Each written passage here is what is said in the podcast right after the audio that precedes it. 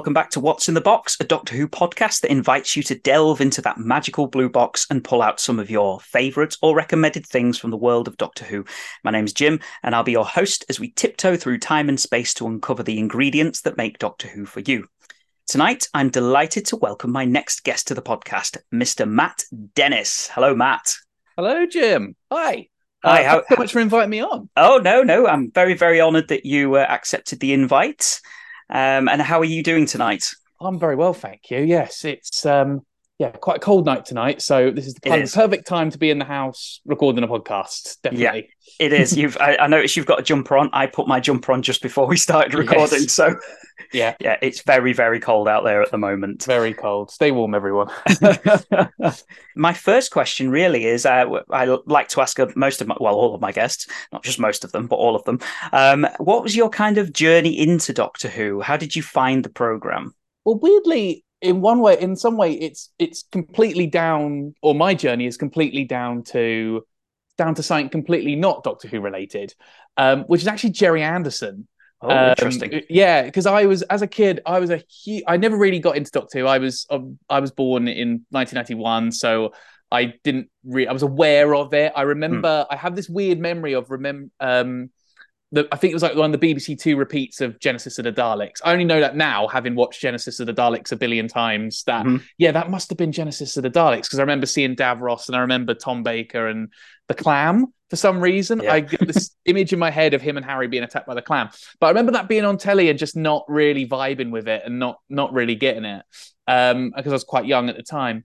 But I was a huge, huge Thunderbirds fan, Mm. and subsequently I was a huge Captain Scarlet fan. And then as I got a bit older, I I got back into those things and I discovered things like UFO and Space 1999.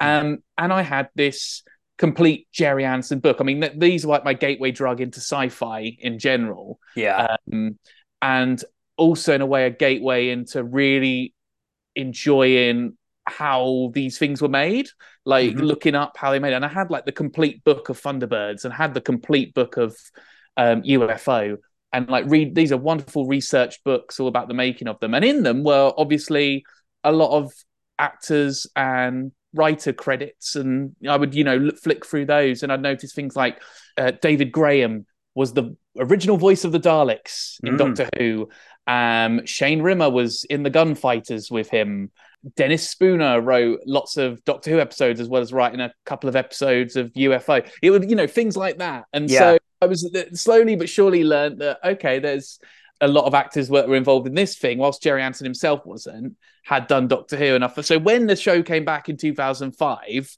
I was kind of like, well, I'll give it a go because I've I've heard of Doctor Who and I know it's obviously this huge, big cultural thing. You can't, you know, even when it was off air, you couldn't really avoid it. Mm. Um, and I was just hooked from Rose onwards. I Mm. I instantly was like, I can't wait for next week. I want to watch the end of the world.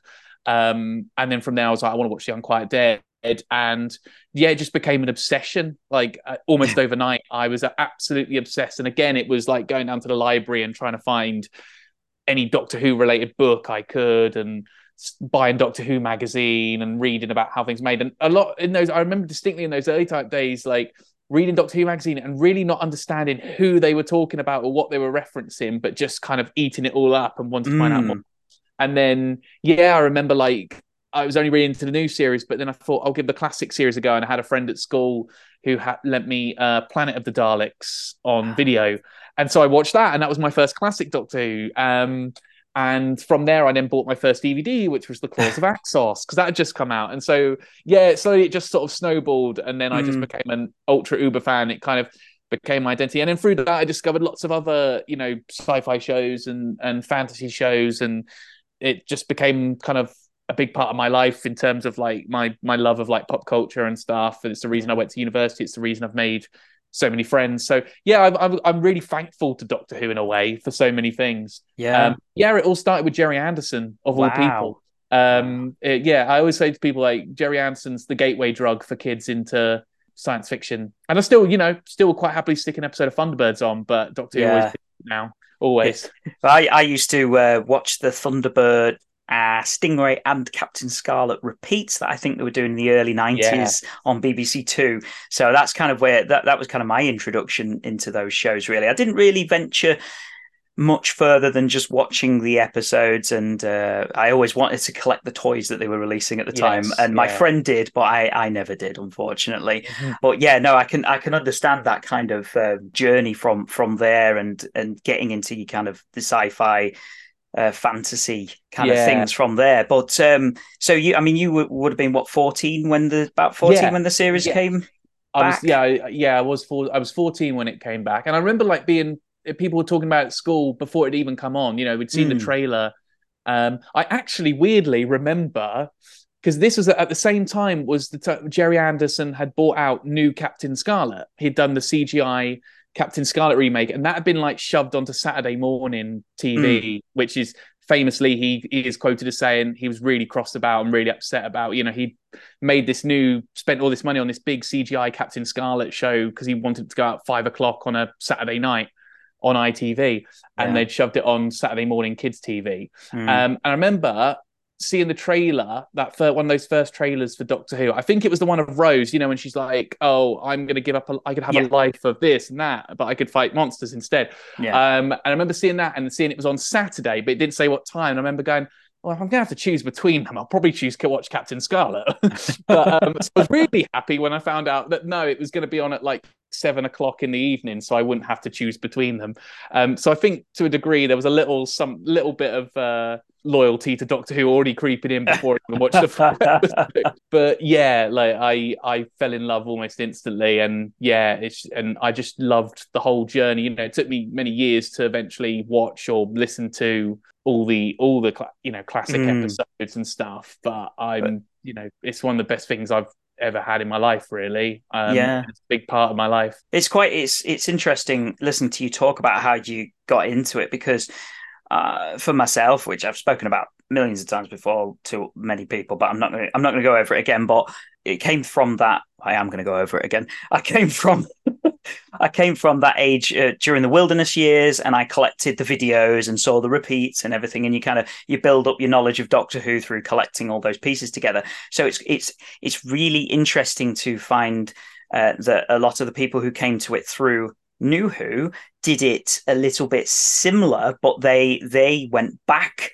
and picked up the past and and learnt about mm. the show from collecting the things that were already there yeah. existing. So it's kind of the same thing, really. Totally. And I think a Doctor Who magazine was probably a big important part of that because it was through because I would buy, buy Doctor Who magazine because I, I, remember the Doctor. I even remember the Doctor Who magazine I first bought. I was going on a school trip and I bought the one. I think it had like the making, had the Dalek, the new Dalek on the front, mm. and it, it was inside. It was going to be a whole article about um how they made, you know, with Nicholas Briggs about how they'd made the new Dalek and stuff like that. So yeah. I bought that, but obviously in that it's not all New Who. So I was I was sitting there but uh, trying to read a review of um I can't remember what it was, some big finish audios and stuff, and kind of not getting it and knowing what what I was reading in a way, but like being really, but it wasn't like putting me off. It was just making me go, I think maybe I need to watch this, you know. so like maybe I need to watch the Claws of Axos or Revelation of the Daleks or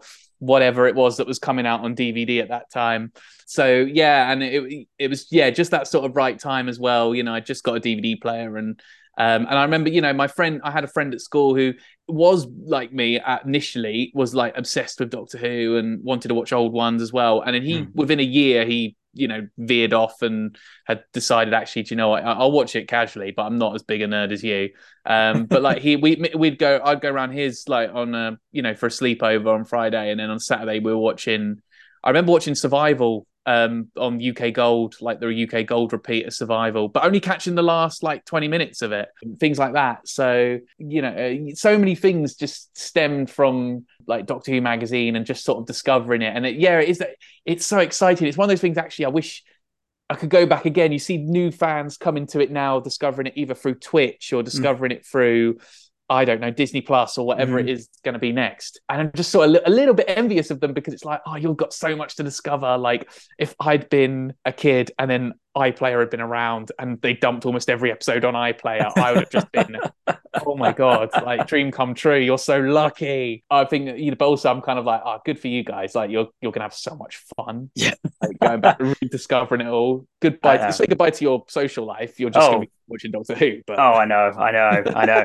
I, I remember actually back when I was probably about oh god, when I was 12 or 13 so talking in the early nineties, um, um, I remember my dad saying to me once because um, we we had all the video, well, not all the videos at the time, but we had them lined up on the shelf, and I remember my dad saying to me, one day the B and he'd read this in the paper. He said one day the BBC is going to put everything that they have online, and I was like, yeah, they're not going to do that. How that doesn't make any sense. Um, and of course, many many years later we have the iPlayer and it's like yeah that's insane you know that he that he'd read about that and that the, the, plans to do something like that many many years before it actually hmm. happened mm. it's nice to have it all at the tips of your fingers. I think yeah.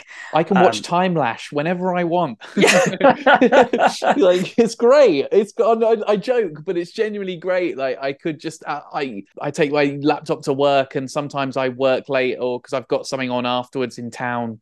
So it's no point me coming home. So I've just got an hour to kill. So I could just stick on whatever I want. It's there if I want it. It's so amazing. Yeah. It's like carrying it all in your in your backpack yeah i mean we'll talk about it more later on like but you know i love dvds and blu-rays but um yeah there is something quite nice about having it on the iplayer and stuff i yeah. really hope it stays there and uh, oh it, yeah, it's so lovely and archived really well i think it will i i've got a feeling yeah. it's it's it's not going anywhere not if uh, not if russell is uh, is no. still involved in the show um so fingers crossed Okay, so we are going to start. We've got a quite a a few topics to get through, um, yes. and uh, there's some really interesting topics here as well. And uh, y- your first one has allowed me to go back and rewatch one of my all-time favorite David Tennant stories. So I was I'd been looking for an excuse to watch this, rewatch it for a long time. Um, so when you said you wanted to kind of talk about this, I was like, yes, fantastic. The first story that you've chosen, or I mean, is this a favorite story, or is it a this one is, of your favorites, is, or definitely one of my favorites. Mm-hmm. It's it's one of those that's uh, my my top ten changes all the time, but there's usually mm-hmm. a lot of like regular contenders that will be in it, mm. uh, and this is one of them that I just I can never drop this one. There's like there's about five or six that just will never drop out of the top ten unless something even better comes along. But so far nothing has. Um, but yeah, this is this is definitely like I wouldn't say the number one favorite, but it's definitely one where I have a lot to say about it, and I, I, it, it's yeah, very like I think it's just such a special episode. It is. Well, it's uh, it's the waters of Mars, isn't it? Yes, it is. Um, uh, context, I guess. Um, it's the first episode of Doctor Who I watched since I went to university. So I'd um, gone to university, so it's actually my first episode of Doctor Who away from home. Oh. Um, but um, I and obviously it was just that weird we're so used to like gap years now, aren't we, as Doctor Who fans, of having a year yeah. off every couple of years and not mm-hmm. getting a full series. But I remember that first gap year, even though we had, which actually was one of the better ones to have because you had Christmas, Next Doctor, and then you had Easter, and then we had a bit of a break. But then in what is it, it was like early November, wasn't it? We had yeah of Mars. So it wasn't a, a, massive, massive break, but it just kind of felt like it. And obviously, and then we also had Torchwood Children of Earth and mm. um, and Sarah Jane as well, and I think Dreamland as well. So mm-hmm. there was mm-hmm. like a lot packed into 2009, but it did feel like a bit of a long way at that time. Um, looking back now, I'll be like, try living through going from Power of the Doctor to start yeah my friend. We didn't know what we had back then, did we? you, know, you, don't know what pain is. Uh, um, but yeah, it was. I and I remember watching it, and I I like Doctor Who in all forms, whether it's trying to be a comedic episode I I love that. I I love an episode that just makes me howl with laughter or just goes a bit weird and silly. I love it, you know, a good historical episode. I like ones that are, you know, the the pure drama episodes where it's a real like emotional um roller coaster. Mm. But I think for me, ultimately, I think mo- I'm with most Doctor fans, I do like it when it can scare me, especially as I'm getting older and wiser and not as easy to scare. Um, because this is this is you know a terrifying story. I mean, I was in my late twenties when I saw this, so but I I think it I think it's probably the first time Doctor Who No, no, probably not. No, Midnight's pretty terrifying, but this Mm. was this was the first time I actually felt pretty scared. Uh, it, it, almost feels like sometimes. I mean, it was broadcast a few weeks after Halloween, but it sometimes feels like a bit of a Halloween special. I, I remember at the time being surprised and thinking, why would they not show this on Halloween? This Mm. would be perfect. I just I get the feeling that it might just have been actually the way it ends. You kind of want to don't want to leave, and the next episode's not till Christmas Day. Maybe you don't want to leave too long a gap because it's such a dark end and miserable ending. Mm. You don't want to leave people on that for too long. You want to say, don't worry, Christmas is coming. You've not got long to wait till the next part and stuff, and things will be a bit more jollier and a bit more, um, you know. I don't know. Maybe that was part of the reason, but I always thought Mm. I've always thought of it as kind of like a Halloween special Mm. um, as well. And it's I I just think it's absolutely brilliant from the moment it starts to the moment it ends. It's just so it's it works on so many levels. It is a brilliant base under siege story. It's a brilliant horror story. It does that brilliant thing of just telling you enough Mm. about the threat without telling you too much, and but then not telling you really anything. yeah. And actually, what I really liked about the recent Target novel as well is that had a little bit more, but not that much more. So it still retained that kind of threat. Um, I love that kind of body horror element as well, in that, you know, it could almost be us. Do you know what I mean? It's not a big prosthetic giant Yeah. beast. Um, it is a guy with horrible cracked skin and just water coming out of it. And there's something Mm. about that as well, something that's kind of like that should you know sh- shouldn't be right, but is also I don't know. It's like it's feasible as well in a weird way. I'm not saying like you know we're going to Yeah. have like water constantly streaming from us, but it's just that thing of like it's a kind of a natural thing to be wet. You know, for a, a man to you know be a bit wet because he's you know been covered in water, but to have it, Mm. but then to t- twist that slightly and go, what would be creepy about that? What if the water didn't stop? Great, Mm. like it's fantastic. And I also just, I mean, there's so many things I love about it. The music is brilliant. The visual effects are some of the best in that era of the show. I mean, it looks fantastic. It's one of the first episodes that looks fantastic um, on Blu-ray. Planet of the Dead is the first HD episode, but I feel like it's not quite. I'm not an expert on, you know, picture HD picture quality and stuff like that. I just know that something looks Yeah, really you, you can tell, can't you? I, I the other thing I really love about it, and it's one of the reasons I kind of love. Necessarily, we're, we're, we're going to talk about my favorite Doctor later, and it's actually not David Tennant, even though he is a very high high up on the list for me. The reason I love this story is because it kind of caps off the David Tennant's the Tenth Doctor's arc, Mm. and it's such a great arc that stretches back right from the Christmas invasion, and I love that. This whole you know the Time Lord Victorious thing just doesn't come out of nowhere. It's all been building to this, and it's so fun rewatching this era, going back and watching everything from. I guess you could start with the Chris Eccleston series. It's not there as much, but you kind of need that for the ground base. But this idea that you know, and so many people I know were fans of David Tennant's Doctor, like they liked him because he was funny and because he was a bit wacky and stuff like that. But you rewatch his episodes, especially like in a binge, he's such an arrogant character. Yeah. And there's so many moments throughout his era, and it's there from the Christmas invasion when he takes it upon himself to throw the Satsuma at, um, and you know essentially kill the Sycorax. And yeah, he Mm. was right in doing it, Yeah. but it's the way he kind of go. You know, he has that line about "I'm, you know, I'm that sort of a man," and you're Mm. like, there's something darker to this guy and something a bit entitled about this Mm. character. And then you have all this through series two. You have him and Rose thinking they're indestructible. You have them thinking nothing can touch us. We're brilliant and we're you know no we're we're invincible and then of course that goes to hell and then you have the way he treats martha throughout series three yeah. he is really out of order to her throughout Mm. that era uh throughout that series and, and as a then in se- result, nearly destroys her family Yes, through it. exactly And her. exact- exactly and then you you know this carries on through series four it lessens a bit because you feel like he's grounded himself a bit because he's now got donna and she does ground him and make him a better person you know fires of pompeii i think plays a big part in that and then you take all that away uh, in journey's end and you take away all these friends and stuff and you make him lonely again and in a way he's there to kind of stew in his own juices a bit and Mm. um, and it's uh, there's I'm sure there's so much more I'm forgetting, just little moments here and there, but there's just so much that's building up to. So that when that Time Lord victorious moment comes, it's it's it makes sense. It to- like it's so in it's one of the best character arcs in Doctor Who of all time, I think, and it's so Yeah. subtle throughout.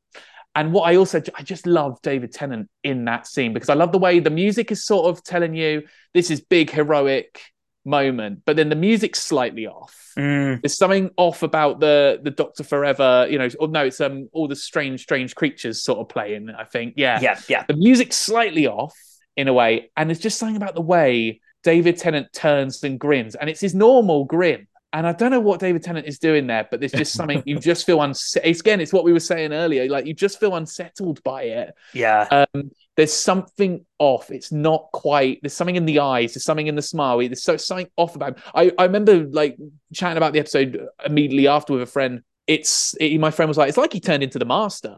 Mm, And it kind of is. It kind Mm, in a yeah. way, uh, yeah. It's he kind of does start. He's he's almost given into the dark side, and then of course that moment at the end absolutely floored me when I saw it. When when Adelaide goes into the house and, and takes her own life to set things right, and it is. You know, I've seen some criticisms of it, and I think they're perf- You know, some people are valid in their criticism that yeah, maybe suicide in a TV show, blah blah blah. But I think it's it's really tastefully done yes, I think so. and I as think it works in the spirit of the story and stuff. And again, I think at that point you're allowed to not like the Yeah, Doctor. yeah. And I like stories like that where you're kind of made to question the Doctor and go, you know what, he is a fallible Mm, character.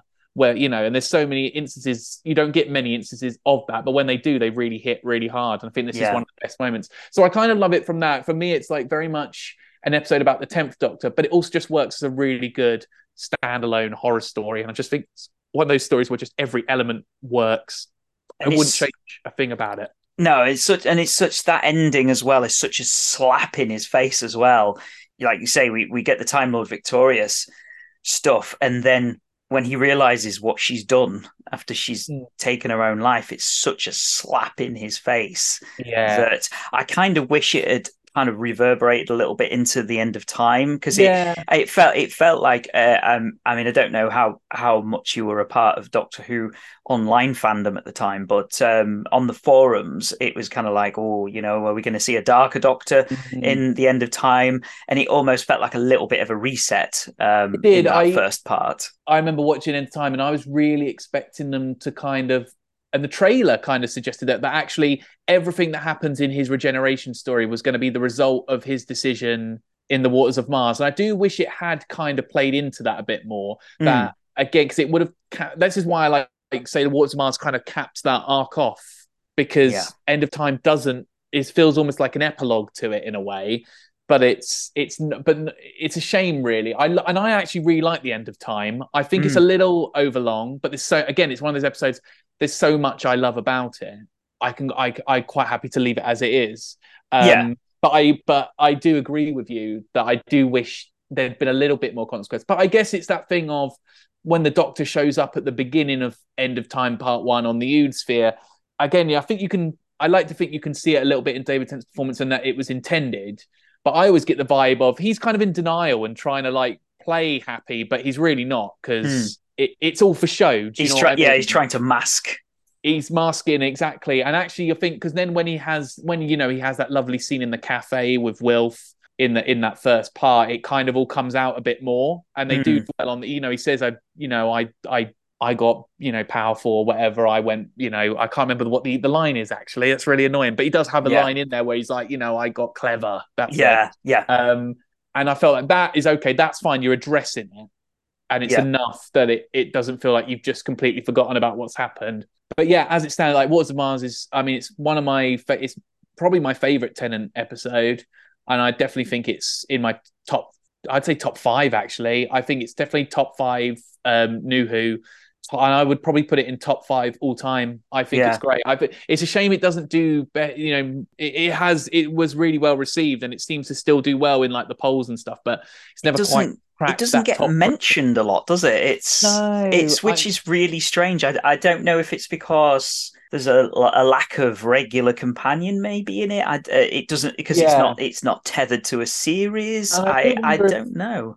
I do wonder if it's that. It's what you mentioned. I wonder if it, if it had been dealt with a bit more in the end of time Mm, and informed that a bit more, it might be remembered more. But I guess in a way, some people probably just view it as a bit of a standalone yeah, dark story. I mean, I see a lot of love. For, I do. I see a lot of love for it. It just seems to be when it's like the official best story lists or whatever it is that Doctor Magazine are doing or Radio Times are doing. It, it doesn't seem to figure, and it's a shame because I think I, I wouldn't say it's underrated. I think it's it's rated well enough. Um, but I, it, it, you know, it, um, it's just me on a personal level. I'm like, they should do so much better. It's mm. just brilliant, and it's just so. Again, it's I love stuff that doesn't talk down to younger audiences, and Doctor Who's very good at not talking down to younger audiences, but this especially does not talk down to them. No. Um, and again, that's kind of why I love it. Um, I just think it's great, and yeah, I I'm I want to watch it again now. Just I, I, it's it's one of those stories that I haven't watched a lot, uh, but every time I do watch it, I mean, when I I, I did a marathon uh, about oh, five years ago, maybe, and it it um I, I gave it a nine out of ten. So I was very, you know, I, I really enjoyed it at the time, and every time I've rewatched it, I've really enjoyed it. I think it does something that Russell does so well, which is bringing in some very human characters. Mm. They are, I think, again, that's that's one of the things I enjoy about it. The characters in the story are very the close to people we know. It's not too far in the future. You know, it's mm. not like it's it makes it more believable because they're people that we we could possibly know. You know, it's yeah. not like out on a planet in the middle of well, it's on Mars, but it's not like it's it's thousands of years in the future on the planet Zog with yeah. space name people. You know, it's uh, yeah. it's very it's very believable, and you really feel for these people by the time you realize that they're probably you know they're not going to get out of this. You're yeah. like, the, the, there's a point when I was watching it the other night, and I, I think it was when it Steffi? Steffi, yeah, it's Steffi. Me too. Yeah, with the with the water coming oh, down and watching the video. Oh my word! And you don't even know much about this character. In no. fact, up to that point, all she's kind of been has been the stern sort of second in command or whatever, and she's mm. barely had any lines. And in just a one single moment, Russell T Davies and Phil Ford mm. make you really care and the same with the Roman character. He's been a bit of a jerk up to that point, mm. um, you know, rolling his eyes and stuff like that. But again, when he goes, yeah. you feel just lost, you know, someone really close to you. And I love yeah. all the it's kind of again, it's good drama and that so much is unsaid. Like I still to this day do not know what Ed Gold is kind of talking about when he dies, and he no. sort of gave me a chance. I think there's a hint of oh, I fancied you, Adelaide, but you never gave me a chance. But it's never he never quite gets it all out and stuff. Mm. Um, there's so, you know there's so much like unsaid stuff there, and that's the kind of the beauty of it is that you care about these characters and you want to know more about them, and they just stop shy of telling you more. And again, it's it's it's it's like when you know someone you know dies and you just want to spend more time with them and you want to you know you want to get to know hear more about them and know more about them I think it's just brilliant writing, and I, I agree with you. It's I, I it's one of the reasons I love Russell T Davies' writing during that era. Is I like the idea of what he said. You know that we're not going to go to planet Zog. Mm. That it should be human humanity should be always at the forefront because that's what people are going to connect to. Yeah, and I think to an extent he's been proven wrong in some place, some areas, but mm. not that often. I think again, it's the reason why I like things like the Satan Pit. You know, that's yes. another. This is kind of a nice sort of successor to the Satan Pit in that sense. Again, in that story, you you feel all those people on there, even though they're from you know thousands of years in the future. You you care about them and you you get them. You understand them. Yeah, they're they, very they're very human characters. They could be working on an oil rig mm. right now somewhere in the Atlantic or something. Like yeah. they just feel yeah, totally real you say you watched uh, you watched you read the book as well because I yeah. haven't read the book and I for- actually forgot it had been published so uh, I may have to dig that out or dig yeah. it out find it and buy it it's one of those target novels and I've not read loads of target novels mm. but I know there's always a the key difference with all of them is that sometimes there's somewhere the author kind of in, in you know adds more to it and then there's um, somewhere they don't really. And this one kind of sits in the middle a little bit, um, in that it, it is very much what you saw on television. Hmm. There's some nice little character insights, but nothing that would make you that would completely change your view of what happens in the episode. The only thing that's really changed in it, and spoiler alert for anyone who, you know, I'll try not to spoil it too much or anything, but if anyone wants to read the book, I'd say maybe ignore this bit. Um, but there's a it extends the the whole bit where the flashback where uh, young Adelaide sees the Dalek during the Dalek occupation that's mm. extended out into a larger sequence. Ah, um, I see. And I don't think it really adds much to it, but it's I mean it's it's beautifully written, and so if you really like the episode, or even if you didn't really like the episode, maybe perhaps you might get on better with the book. But mm. um, there's it's it's very well written, and again, Phil Ford can write horror really well. Um, and there's moments in the book that chilled me just as much reading it as I Mm. did watching it. Uh, actually, one of the things he does do in that book that I really like is that he gives a bit more backstory to Andy, the first guy to go, the ah, gardener. I see. And uh, and again, it's small, but it's enough to make you go, "Oh, Yeah, bad." I'm surprised that Phil Phil Ford hasn't. I mean, he did. He wrote co-wrote Into the Dalek, didn't he? Yes. Um, and he, I think he did a Torchwood episode, and he did He a lot did. of Sarah Jane and Dreamland. He did. He, he's not really done much Doctor Who. You know, he's No. done he's done around Doctor Who, but not really a lot of. Uh, he was one of the main writers on the Tales from the TARDIS Mm, stuff, which has made me wonder maybe he's back for series 14 or series one or what series Hmm. shooty series one. I don't know, whatever we're calling it. Um, I'd love him to come back. It'd be great to see him do an episode where he's not because both times he's written for Doctor Who, he's been a co-writer. yeah, he has. Yeah. showrunners. He's he's been with working with the showrunner at that time. And I, I mean, his work on yeah, go again the Gerry Anderson connection. He wrote a lot of New Captain Scarlet, um, and some of those are really dark, clever stories. Mm. So he's definitely got it in him to write some great stuff. So it'd be really uh, interesting to see what he'd do if he came back to Doctor Who and just did an episode of his own. But yeah, I mean, some of his Sarah Jane episodes are some of the best. I mean, they're fantastic Yeah. episodes. But yeah, I, I love it. Um, I'm I'm also a sucker for Graeme Harper direction as Oh, well. yeah. It's a dream team. Dream Yeah. team. Mars. Yeah, he's he's uh, he's fantastic director Graeme. Um. I mean, it's you know it's full of you kind of your high energy and it's Mhm. very frenetic. And uh, yeah, he's uh, it'd be love to lovely to see Graeme back as well, but uh, Graeme Harper. But I, I I think he's I don't I don't know if he's retired now. I think he does still direct, but I think Hmm. it's just soap opera. I think it's just the, he Ah. won't do. I, I imagine he's probably just doing soap operas. I'm sure I've seen something recently that you know he was directed something he'd directed, Mm, but I, I get the feeling that he's probably off of like the big high octane shows. Um, yeah, I might be wrong. Who knows? Like maybe we, we might see the directors list for series uh series 15 appear and he's back and I'd be really happy. But no, I lo- yeah, love Graeme Harper, as I'm sure we'll probably discuss a bit more in this in this podcast. I don't know. Yes, Um, I think we- so many we- to talk about. Yeah, so I mean, it was, and it was, I mean, it was watched. I'm just scanning through my notes that I made earlier on, but it was, it was 10.32 million viewers, which Yeah. is massive compared to now. But obviously, the the TV landscape has Yeah. changed, and I'm not going to go into detail about ratings and stuff because that's a that's a it's a pretty pointless discussion it is. sometimes. It is totally know. pointless. at the at the time that is great, yeah. And but you you well you wouldn't get those numbers now, and that's No. totally understandable. But this doesn't not to say that just because people aren't watching it on the telly, people aren't watching it elsewhere. So I um, mentioned in one of my previous podcasts that uh, Steven Moffat had once said, "Is a book classed as being popular if it's only bought on its Once. first day of of release?" And that is completely. I, ever since I read that quote from him, I was like, "Yeah, yeah, actually, actually, you're right. You know, there's there's there's people who will go and watch stories." further down the line for the first time you know it doesn't Yeah. mean that it's that it's not popular just because it's not being watched at that moment it's the same with box office to an extent. I, I write a Hmm. bit about film for a few websites, and uh, I'm again I'm not a box office expert, but usually when I see things about oh this film made so much money, therefore it must be really good. I'm like not really. Like it's it's Hmm. it's just that a lot of people saw the trailer. Or their mates saw it and said it was good, and they've gone to see it. But I can't. You can't. If you did a survey of everyone that went to see I don't know, the latest Avengers or the latest Avatar or anything like that, and you asked them all on the way out, did you like that? Yes or no?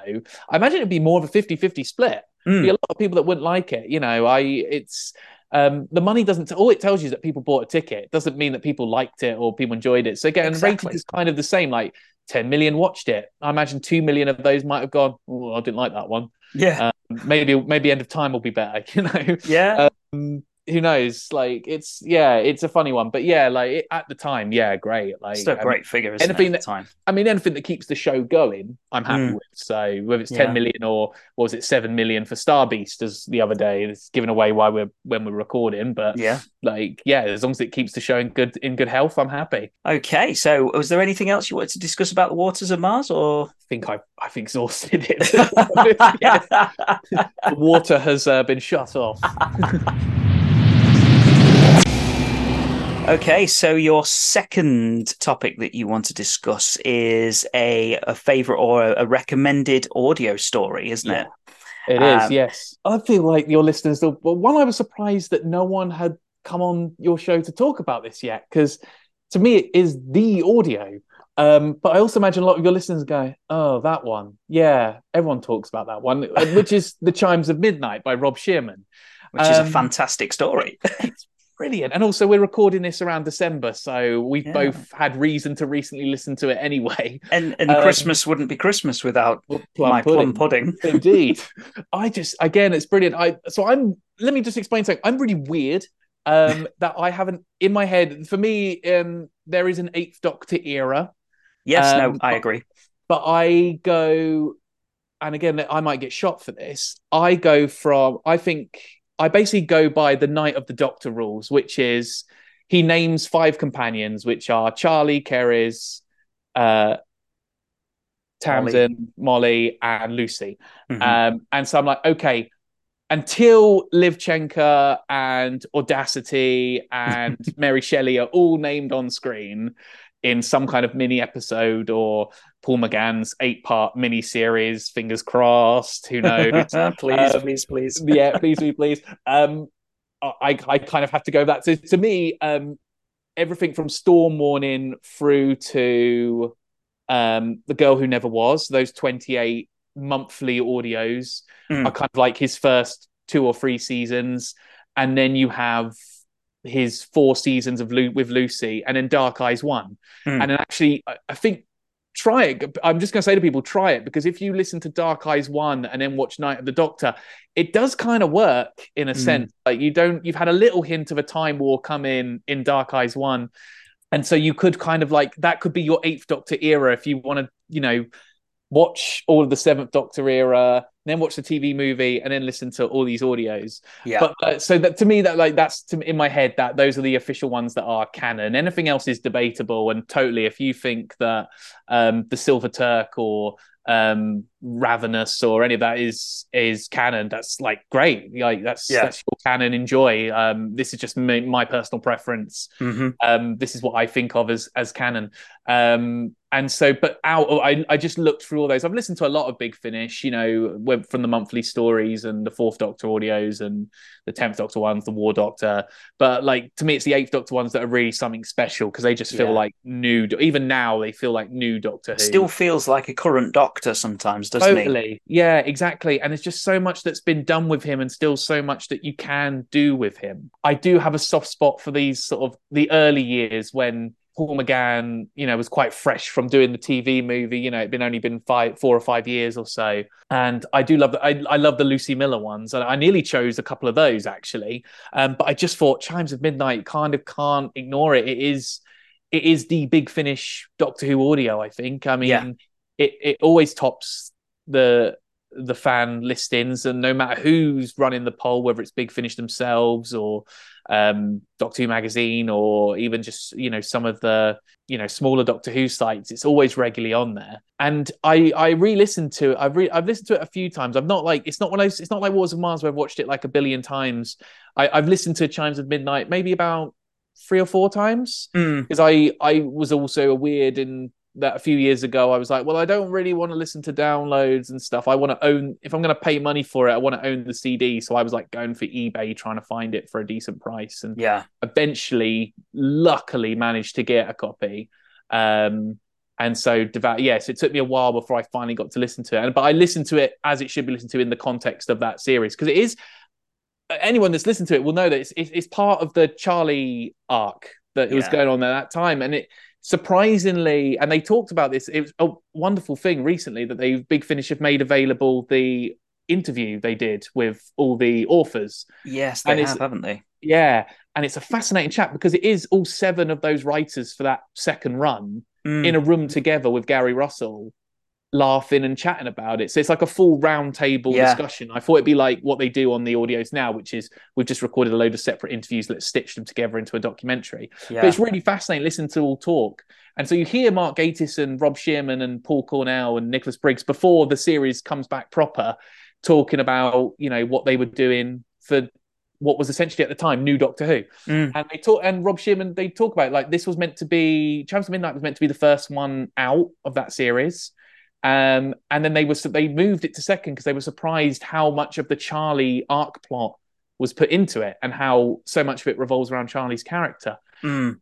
But that's also why I love it because it does or even if you've not listened to all of that, it just works as a, again as a really good standalone The arc never Yeah. overpowers the story, does no, it? you could come to it completely fresh. Mm. And it's just, I love Rob. Rob Shearman is the best Big Finish author to this day. I Oh, think there's a few other. I think there's a couple of others that are climbing up the ladder towards him. Mm. Um, but they've the ones I'm thinking of have have written so many to get to that point when he's you know managed six total. I yeah, think he's just come in there and just Unbound. fired off a few classics and then exactly said goodbye, hasn't he? Yeah, So that's it. Yeah, fair play to him. But all of them are brilliant. Um, but this, I think, this is his standout one because it's just kind of him. He's allowed to experiment with a new Doctor for the first time because before this he'd had Holy Terror, but he was kind of constrained. I suppose he wasn't really with Holy Terror because it wasn't really any kind of continuity because he was using the comic book continuity. He was using Sixth Doctor and Frobisher. yeah, Um, but this one, he's allowed to kind of really let loose and actually have some big emotional impact in this story. Mm. Um, he's allowed to do, which is again, we've already said with, when we were chatting about War Mars, we like Doctor Who when it's eerie and scary and out there, and Chimes of Midnight is really disturbing. Mm. Um, and it's one of those stories that you could only do on audio, I think, because just because of the nature of the murders in it, and they're quite great. It's quite graphic in the way Yeah. the things it describes. I, I remember reading a, a a rumor or an interview years ago, and I think it has been backed up a little since that Steven Moffat did ask Rob Shearman to consider adapting it for a series of Matt Smith or Peter Capaldi. oh really? Um, yeah, and I think ultimately it just didn't happen. And there could be many reasons for that, but I wouldn't be surprised if one of the reasons was you'd have to change so much of it to make it suitable. yeah, And I I I don't really like Doctor Who when it goes too dark and nasty and adult. You know, Mm. like there's a lot of the spin-off novels and audios do go too far, I think. And yeah, I think It- so. Yeah, you lose something. And this Uh, one I think treads a fine line. It does, and I think I think the chi- chimes of midnight. I I did uh, when I was listening to it the other the other day. I I thought momentarily about whether or not it would have been suitable to be adapted for for TV, and and actually no, I don't think it would because it's maybe maybe back in the classic series days because it's a it. One of the things I like about it is how it slowly unfolds. Mm. So you know they arrive and they're in the dark. They don't know where they are, and they, it slowly the story un, unravels before them. And I think if it had been adapted for a, a forty-five minute episode, I don't think it would have come across in the same way. I think it would have been too fast. It would have been too, too, too trying to. Ah, how, how how can I word it correctly?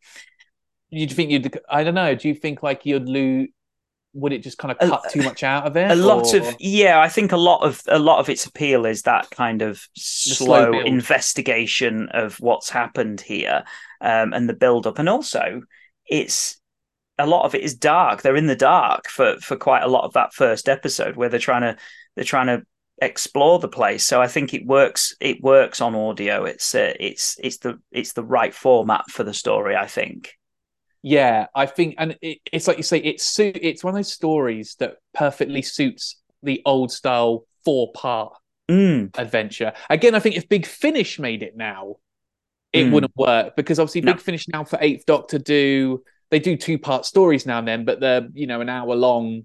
Yeah. And it, it perfect the running time is perfect. And a lot of those early big finish audios maybe go on a bit too long as well in places yeah when they i don't think so. to. I think that's one of the things that nicholas briggs one of the best things nicholas briggs did when he became executive producer of big finish was that he was the one that went we need to stick to like no more than half an hour Mm, for a four parter story episode or a you know an hour for a one part story episode you know? Mm. um and yeah like i think chimes of midnight is just the right length. And but yeah you need that it's that slow build and um I that really like make gives it its its power in a way. It's mm. so eerie and it just the soundscape on it. It's beautifully designed. Yeah. Um, the soundscape on it. Um, and the music is just that wonderful. Again, it's nothing kind of sinister about it. It become as it goes on, the mu- the music sort of changes and becomes a bit more sinister. Yeah. There's just always something in the background that just is a little bit off. Mm. Um, but it's just I I again I love it and I I like to put it on. It's I like to put it on when it's dark. Yeah. And I'm you know walking along on my own or what have you. Um, yeah. Yeah, I I love it. Yeah, I, I, I, I listened to it yesterday, and I would listen to it on my way to work at uh, seven o'clock in the morning, so it was still dark. And I listened to it on my way home from work, and it was dark. And it's and then I finished listening to it in the house in the dark. So you know, mm-hmm. it, it does it does suit that kind of that that that kind of you know the darkness really. Um, but I yeah, I remember when it came out at the time because um, I mean Doctor Who. Uh, I listened. I was collecting the Big Finish stuff when more or less from when they first started coming out, and at the time, this was it felt like this was new Doctor Who for for us, and it really felt like this was do it was doing something different. This whole kind of Eighth Doctor Charley arc, you know, we'd never really seen this in in Doctor Who before, so we hadn't really yeah, we had the Seventh Doctor arc in in in um, in the TV series, but this felt like it was firstly it felt like something new, but secondly we were getting this ongoing arc, and I remember the wait between um, Neverland and Zagreus was Ooh, just yeah. it was massive, and I mean for me, I will I will always you know consider this, and I think a lot of people do the, the kind of the golden age of Big Finish for me. You know, I mean, people have come into it at other, you know, at other stages of of uh, Big Finish's run, but for me, this was the this was the golden era when they hit mm. Storm Warning and onwards, and uh, yeah, it's uh, it's it's a fantastic period of Doctor Who, I think, and uh, in some ways, um, I was kind of and I, I never say that I was sad that Doctor Who came back to TV because you know that's that's just a ridiculous thing to say. But for me, the Big Finish audios were new Doctor Who for me each month, and I almost I was happy at the time that you know I, I as far as I was concerned, Doctor Who was gone from TV, and it was just a it was an audio book and comic series, and it was never going to come back to TV. So it this for me was real real Doctor Who at yes, the time. Yeah.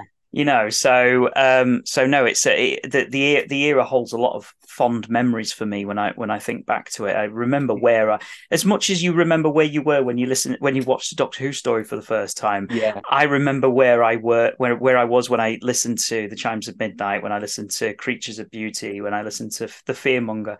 I can remember exactly what I was doing, and yeah, it's such a lovely time for me when I think back to these stories. Mm. It's I I mean I again I missed out on all that, but I I was I remember like the first time I listened to Chimes of Midnight, it was I, I feel like I did it in the right way because I'd listened to the five stories before, mm-hmm. and then after Chimes kept go, you know, I kept going, and I didn't have to wait eighteen months between Neverland and Zagreus, thankfully. Um, a long, long wait. I, I could, but I knew about the long wait, and I just thought, oh, I couldn't imagine having to wait because that's what a great cliffhanger. Mm. But yeah, I think Chimes is just a really good story that is the best Doctor Who spin-off stories are the ones that kind of fit that medium that they're written for. And I think Chimes, yeah. as we were saying, it just wouldn't work as a book. It wouldn't work as a comic. No, it wouldn't work as a TV episode. It works hundred percent because it's an audio story with really good like small cast, really good direction, really good sound design and hmm. music. Mm. And it doesn't need it doesn't need visuals to to pep it up in any way.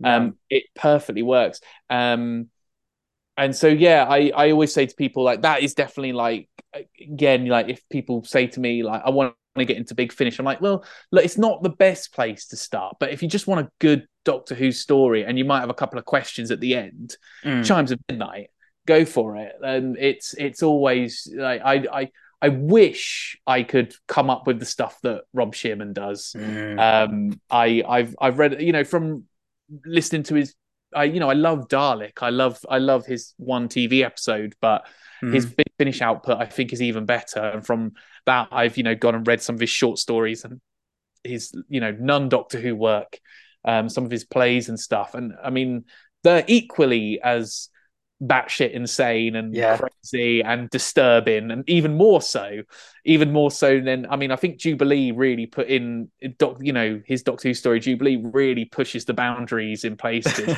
but it's brilliant. And then I read his plays, and I, uh, I was like, oh. yeah, Jubilee's tame. Wow, who knew? Um, uh, yeah, I, I, I, I mean, I, I, I can't say I've listened to it enough times to dissect it mm word for word like I would some TV episodes of Doctor Who, but in just the terms of going, I've I've listened to this, I love it, mm. I can't wait. Already talking to you, I listened to it a couple of weeks ago.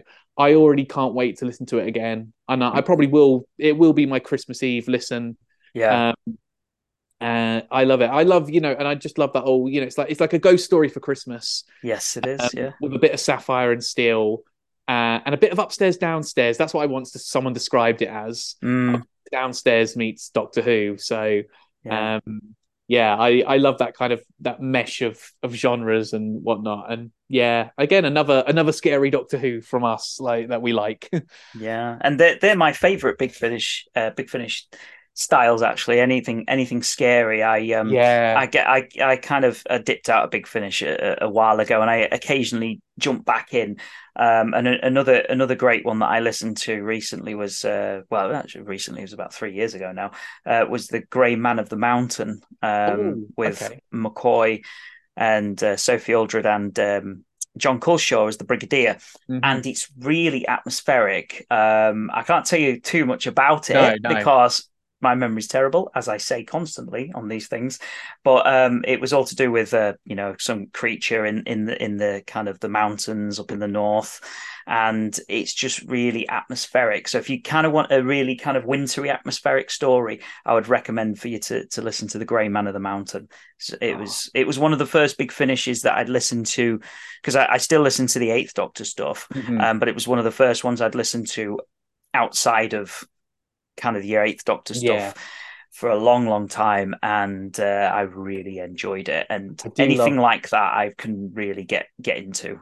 I think me and you are the same. I, I like the scarier ones because again, it's that thing of taking the visuals out. There's just something about having a, a ghost story told you, and it's what you don't see that's scary. Mm. It's the reason things like Midnight on TV is scary. Mm. Um, and I like those ones. So things like Night Thoughts or The Red Lady. Mm. Um, Static as well. I, I was. Oh, I haven't heard Static. Static's very good.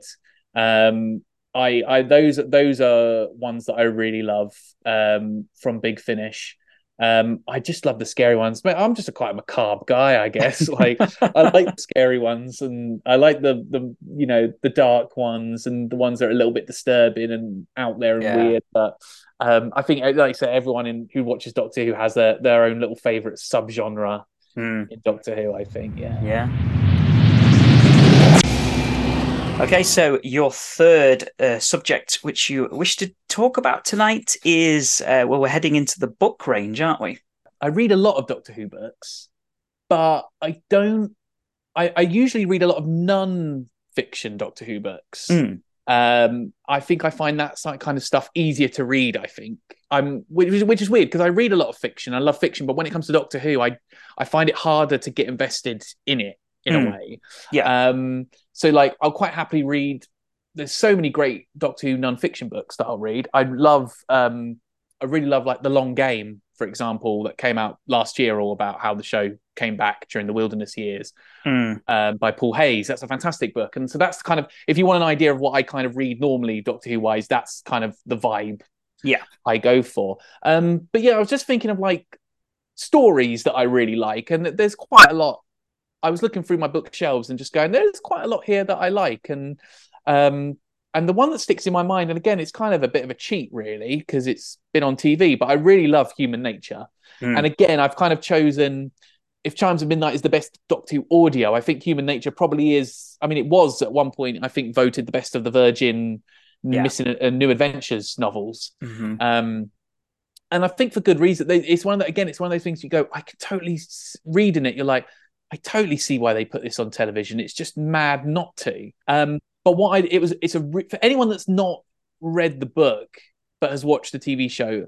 I'm not that familiar with the Virgin novels. I've read the odd one here and there. For you, it's probably different because you were of an age when those were first coming out. They were easy to get hold of, and I mean, them a lot. So they would, they would. I was. They started coming out. it was about ninety one. So I was mm. nine at the time. So I remember buying Revelation and taking it into school, primary school, to uh, to read in front of the class, um, which I don't know if uh, if that was a good idea or not. so I, I, didn't. I didn't kind of. Uh, I didn't. I didn't really get what they were about. As I got a bit older, I would see them in uh, in WH Smith's or whatever bookshop we had around at the time. I'd I'd buy the occasional one, but I wasn't really that drawn to them at the time because I wasn't a big reader as a kid.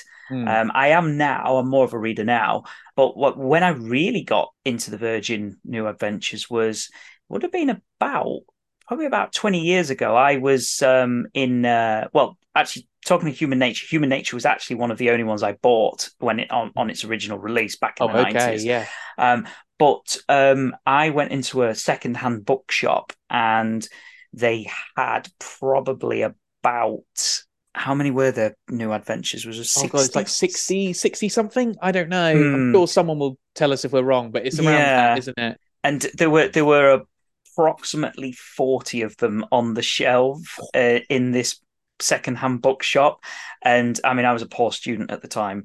I i went to the the lady behind the uh, behind the desk and uh, behind the counter and i said is there any chance you can take these books off the shelf put them behind the counter and i will buy them every like every few weeks i will come and buy them. And she she she was like of course as long as you promise oh, to come in and buy them yeah. so she took them so over the over the course of about two months i, I must have spent about must have been about two hundred pounds on these books wow. buying them, wow. um, and I've still got them. They're in a they're in a, a, a, an ottoman behind me. I need to get them out on the shelf at some point. Oh, so yeah, yeah, I've got I've yeah. got about forty of them. So I I started a bit of a a bit of a journey of reading them, and I got up to possibly Shadow Mind, I think it was, and which was quite it was a few in, in mm. into it, but I couldn't get into Shadow Mind and and I just kind of I started reading the Eighth Doctor books instead, and I kind yeah. of fell away from the the Virgin New Adventures a little bit. So they're kind of still there on my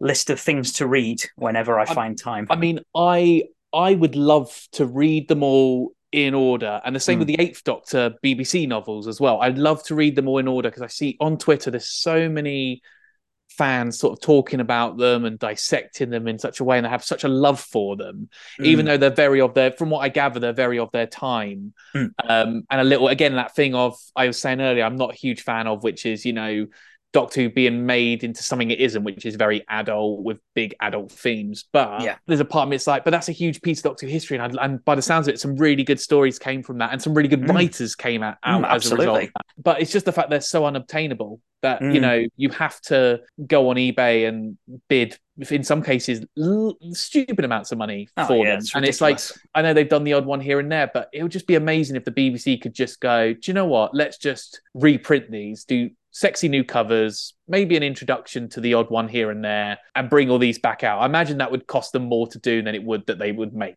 I guess uh, there, there, there's a pipe dream in there that I'm like, wouldn't that be beautiful one day? Um, but obviously, a couple of them have come out, and of course, when Human Nature was released, re-released a few years ago, I, I picked it up and I thought, well, I've got to give this one a read at the very mm. least there's I think they added like a little blurb at the beginning just reminding you what happened in the last one because you can't go out and buy the last one. And I loved it. And even though I'm also a bit weird, I don't really read I know I mentioned earlier I read the Target novels, but I was only reading those because I had to, because I was mm. reviewing them for a, a website. I, I normally prefer to read original Doctor Who fiction. I'm not as again not beholden to the whole Target novel thing of, well, I'd rather watch it. I I know these episodes as television. It's the same with like books and films. I'd I'd rather watch if if the film came first, I'd rather watch the film. Yeah. Um, and so I thought with Human Nature, am I going to enjoy this? Because I love the TV episode. Again, we we were talking earlier about you know Waters of Mars being one of my favorite Doctor Who stories of all time. Well, Human Nature's definitely in there as well. I Mm. love that two-parter, and knowing full well that it came from this book, I was sort of like, do I want to?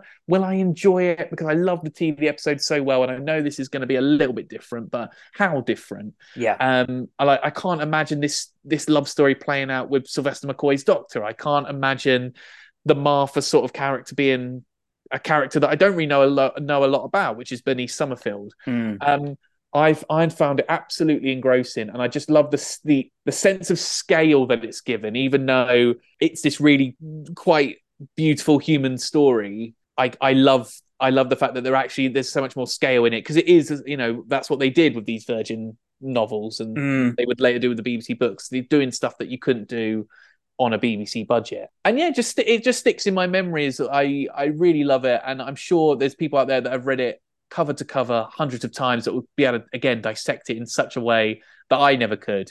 Mm. But I I just want. It, I guess that's why I wanted to talk about it in a way because it was that of it's a rare thing for me to read something that I know the story already and still be utterly engrossed in it and really invested in the characters. And obviously, there's characters in there that aren't in the TV episode, and and then there's callbacks in there. That there's stuff in there that you know they they called back to in the TV episode. They're like, well, we have to have the girl with the red balloon and stuff like that. You know. Mm. Um, but yeah, I, I found it really fascinating, and again, that's why I kind of wanted to talk about it here. Was was talking about the fact that if you're kind of put off by the idea of oh, you know, I prefer the TV episode, it's definitely worth reading the novel because there's Yeah. there's enough in there that's different and interesting. And I guess in a way, because the TV episode is rewritten by Russell T Davies, uncredited, Mm. here you're getting Paul Cornell at his most sort of undiluted Yes. Um, yeah. Yeah. so that's i guess a, a reason i'd recommend it i definitely think it's one of the yeah I, I there's not loads of doctor who books that's novels that spring to mind where i go i love that one need to talk about that one but this is one of them definitely Yeah, I mean, it's uh, uh, so I I read the book before I'd seen the TV story. So Mhm. again, it was about twenty years ago, and uh, I can't remember a hell of a lot about it, but I do remember it was a story that I I read out of sequence with the with any of the others. So I hadn't read the stories around it, the books around it, and I, I remember finishing it, and I immediately got onto my friend to tell him how good it was, and I, th- I think he'd he'd been collecting the new adventures at the time as well, but he'd kind of not read read up to this point either.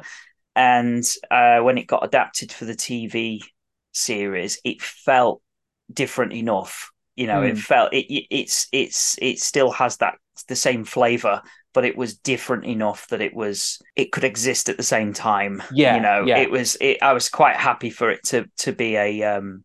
See, because in a way, and this is not Doctor Who, but um, there's a uh, I don't know if you've ever seen the the original uh, Japanese version of The Ring. uh yeah i have yes Yeah, so um, that's fa- I saw that as a the, as the film to start with. That's, that was fantastic, and then I, I bought the the novel, which the film was based on, and there are similarities, but it's different enough for them both to be valid yeah valid versions of the story. And I felt I felt like that was the same with Human Nature. it's interesting you say that because actually this year for the first time ever i've i've read some books that are you know became some of my favorite films so i Mm. read jaws and i love jaws jaws is my all-time favorite film but i've never read the book and so i Mm. finally read it and again it was that it's like you say it was different enough that it never changed my opinion of the film. It was in. It was nice reading almost like this alternative version in a way because there is a lot in there that's different. And yeah, the same with Jurassic Park as well. I also read the novel of that, and again, that's very different in places.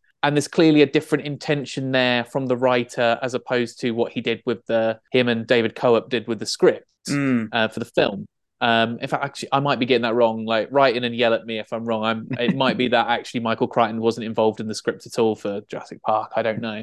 Um, but I know with the novel, you know, he had different intentions in there, and you see them throughout. And I can't say, you know, I, I think for me, I always prefer the films, but it's a nice little curio. And if you really love a Mm. film or really love a, this episode of Doctor Who, it's fun to go back and kind of see this alternative version of it Yeah. it, it's the same as watching the Daleks in color, you Mm. know, in, as part of the 60th anniversary. You know, you I imagine there's people that really love the the seven part Dalek story that weren't so keen on that. Mm. Um, but likewise, it's interesting to go back and see it done slightly different. It's the same with like watching CGI effects on the yeah TV. You know, there's it's it's nice. We love alternative ways of watching our favorite stories or experiencing our favorite stories. You know, that's Mm. why we adapt and do adaptions of stories and you know into different mediums. So yeah, yeah I think it's a really interesting um, curio. I guess I would say, um, but perfectly valid as a really good book. Uh, yeah on in, in its own right as well. talking about um, kind of alternatives, um, it reminded me of, and I'd like to find this uh, if I can, but there was a Star Wars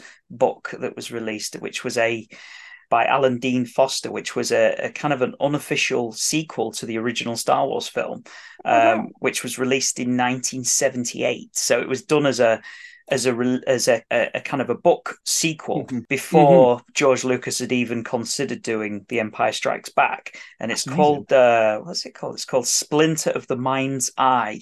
Wow. Um, and uh, I've I, every every now and again I remember that this exists.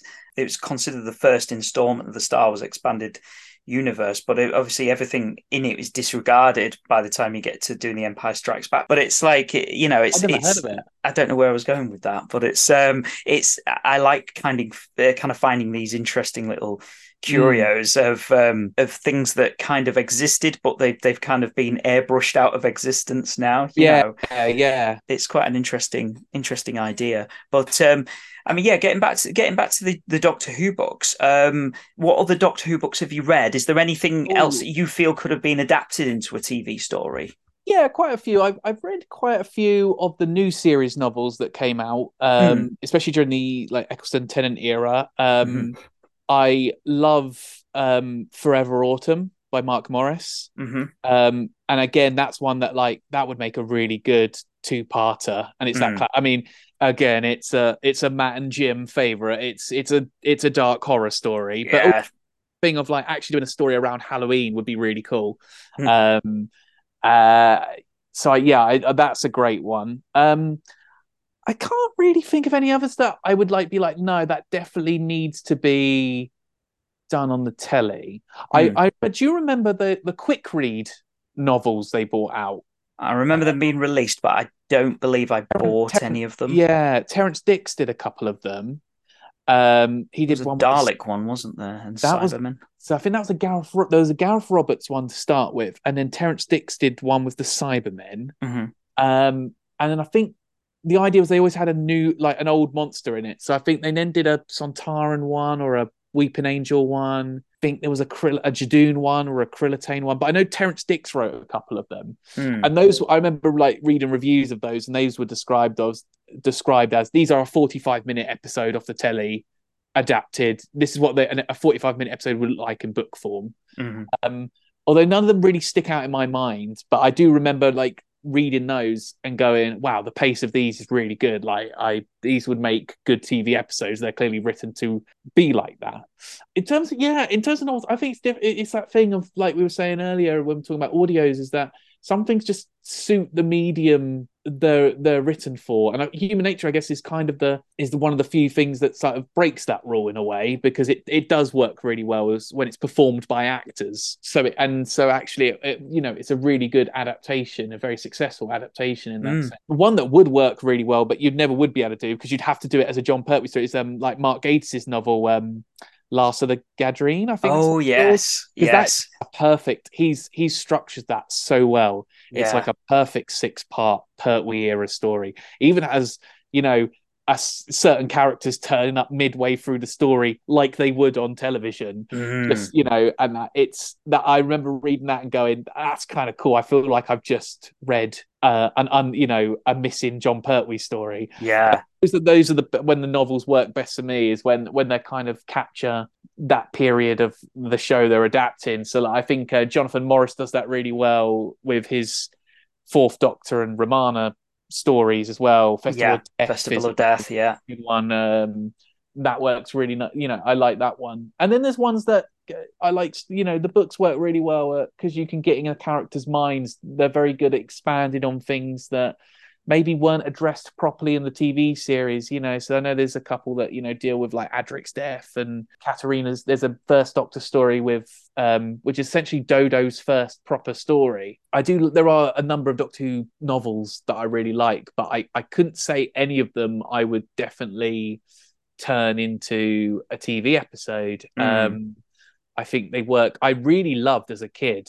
I really loved the Deviant Strain because that felt like mm. my first Doctor Who horror novel. Mm. And I imagine if I went back and reread it now, it might not have the same power it did. But at the time, it felt really eerie and scary. And and Justin Richards wrote a really like good story for Jack in that, mm. um, which he kind of didn't get on TV at that point yeah, I like stuff like that that expands on characters a bit and has a bit of a, a darkness to it. But again, yeah. you know, I don't like it when it goes too far.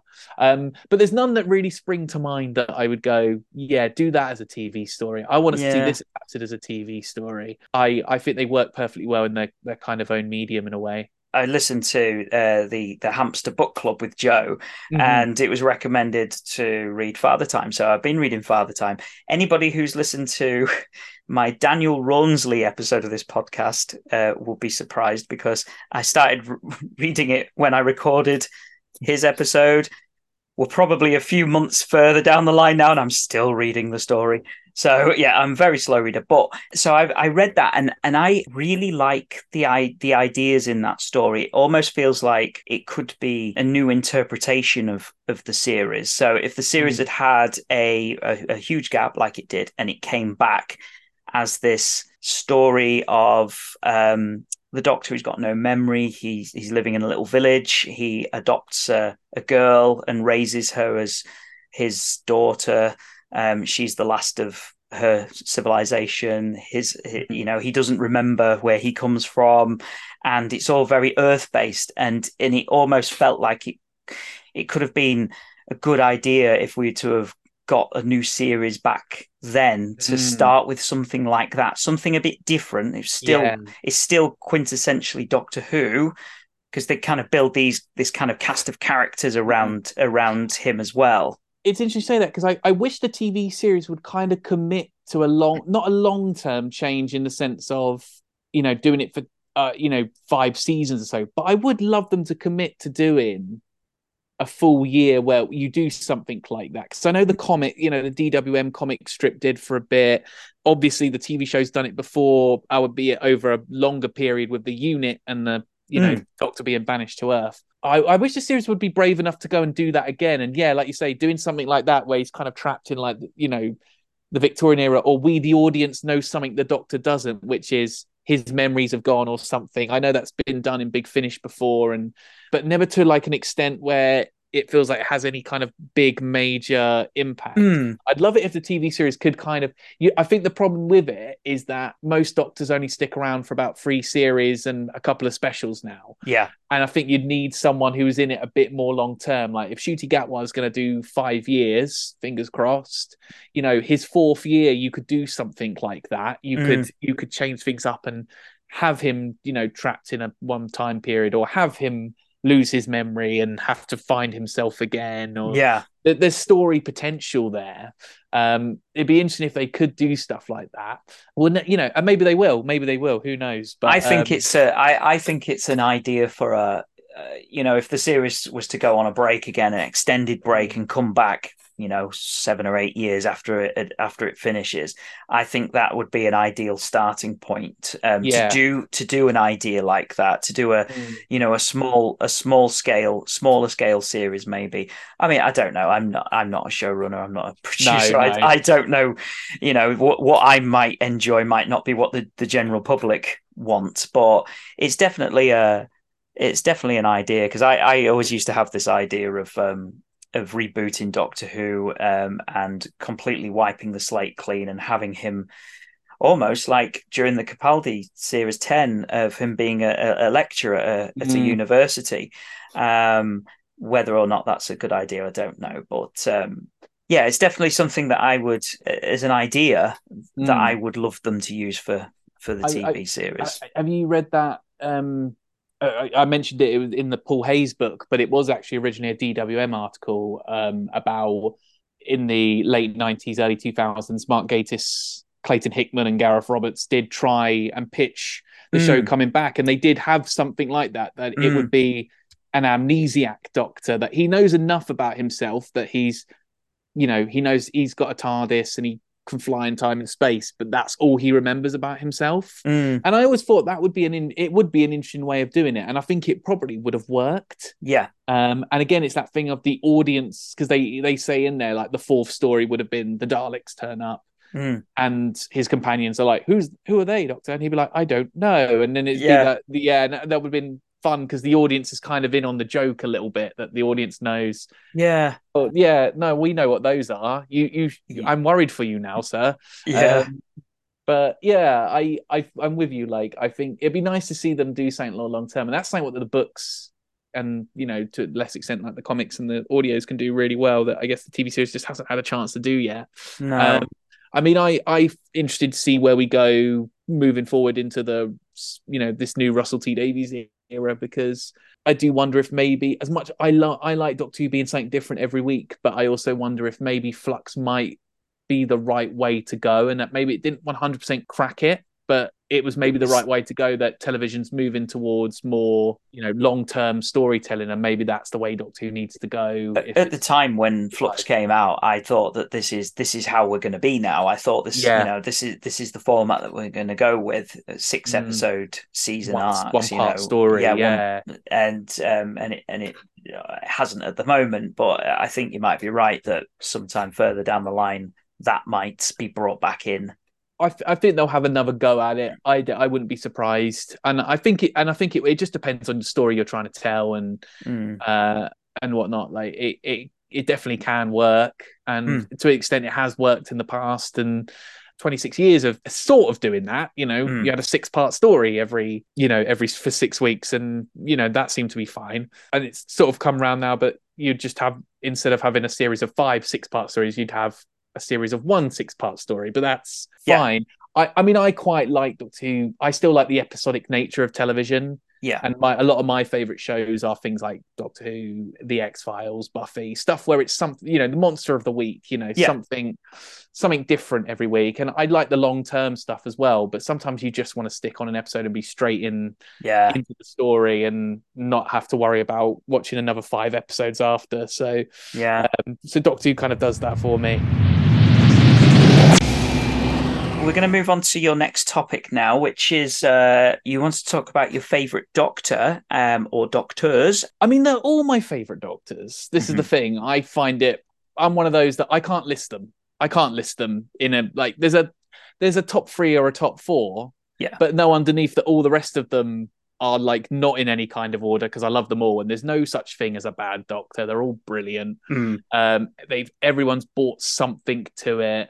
Um, I don't. Yeah, I I I've never been disappointed by an actor in the role to this date. Like, yeah, I find it really. But the, the two that always top the list for me, the ones for the most obvious reasons, and there's one that you know, I mean, yeah, fa- you know, fairly obvious reasons, but I I just feel like doesn't get talked about as much, especially not in the mainstream. For me, Patrick Troughton is is the godfather of Mm. you know, he's the king like it's it's bec- and it's that classic thing of it's it's because of him that every doc you know we've had this many doctors since if he Yeah. hadn't made it work he wouldn't but away from that just and it's such a shame that so many of episodes miss- of his episodes are missing because Mm. I could just watch him all day and Yes. not just in that I've seen him in other roles you know I've seen him in like you know you watch him in The Omen or mm, Box Um, of Delights. yeah, exactly. Stuff like that. And he is just such a fantastic actor who just makes such wonderful choices, even when he's not speaking.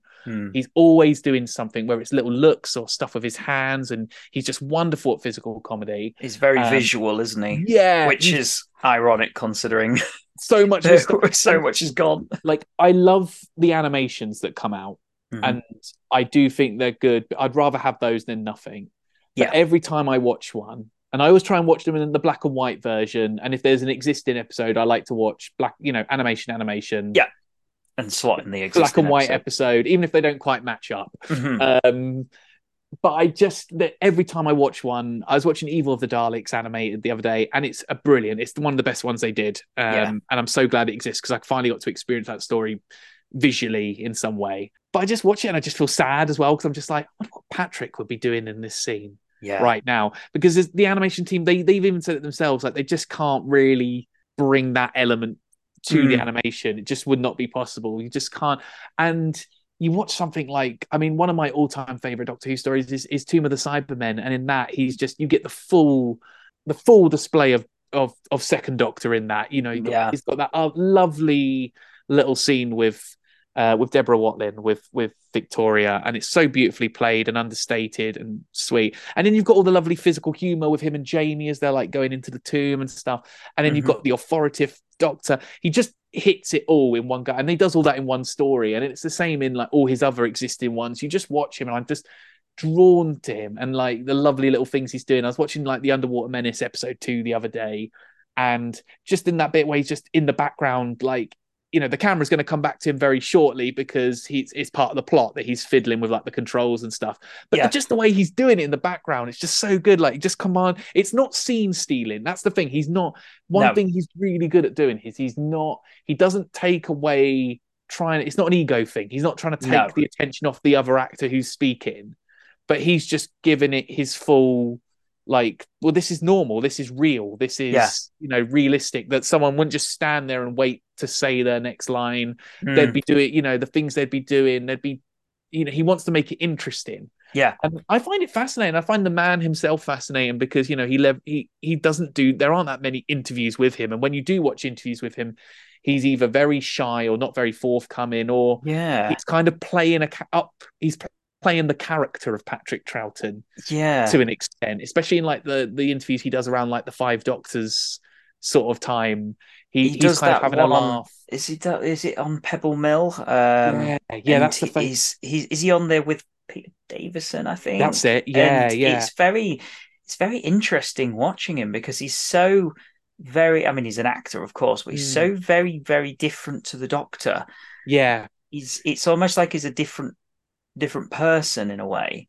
I was watching the um. I mean, I've seen the clip a million of- a millions of times, but the interview he did around the free Doctors sort of time of the Pebble Mill. Mm. Um, and in that you can tell he's not used to being interviewed. Really, he doesn't normally like to give interviews, but they're interviewed, and he's very combative. Mm. and not and very kind of like oh I didn't say that. Why are Yes. you why are you trying to like put words in my mouth and stuff like that and and whatnot? And you and you do feel there's a little bit of the doctor in there and he's being quite playful and stuff, but it's just so interesting. And it, it's the same when you watch an interview. You watch an interview with Jon Pertwee, and Jon Pertwee's doctor is Jon Pertwee. Yeah. like a brilliant and you know it worked for him, brilliant actor.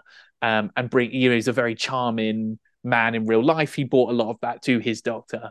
Um, with Patrick Troughton, like there's a reason he's a character actor, and they say you know he's one of the greatest character actors Britain ever knew. Mm. Because you just, you know, the contrast is there. You see him like being interviewed and stuff, and then you see the, the types of parts he plays and just how he throws himself into them completely. And it's oh fascinating. I can watch it all day. So like to me, Patrick Troughton's always going to be one of the best, and and, and you know Mm. it helps that a lot of his stories are some of my all time favorites. Yeah. Um, and that you know Jamie McCrimmon is definitely like one of my favorite companions as well. And I love black and white Doctor Who Yeah. just because it's got that otherworldly sort of quality, eerie sort of quality to it, just Mm. by the nature of being in black and white and very shadowy and grim and stuff. I'm making myself out to sound like a right goth. I love scary stories. And No, no, I, colour and I, black and I white, agree. but- I, it's my, it's you know, it's one of my favorite eras is the black and Mm. white era, and it's there's just something. I think part of it is because it's it's lost. A lot of it is lost, Mm. and there's so much there to still uncover. Mm. And you know, and and talking about you know the visual for uh, visuals of the second Doctor era. I remember when the Enemy of the World got returned in 2013, seeing these different performances from Troughton Yeah, it was like it was like opening up a present and Mm. seeing this you know things that we'd never seen before and you know it's the scene with um with astrid where he's kind of quite clearly flirting with her yeah. and it's it's, like brilliant. you would never have got that across on audio you wouldn't and, no. and it just makes you think what else are we not seeing Exactly. What else has he put into? Because I'm pretty sure isn't there like something in the Highlanders? There's a someone said, oh, I think I, you know, somebody said that they'd seen it. Said, oh, I think there's a little bit of flirtation or some kind of mischievousness sort of Mm. there with Troughton's Doctor as well, with one of the characters. and, Yeah. you know, I, I just want to see. I'd love to. You know, my, my dream would be that all the Troughton stories came back. I I would love every missing episode to come Mm. back. If I had to choose between the Hartnell and the Troughton ones, I'd be like, I'd I'd rather have all the Troughton ones back, please. Partly because also I'm being naughty and knowing that there's more missing Troughton ones, so I'm kind of like, ha, Yeah. I win.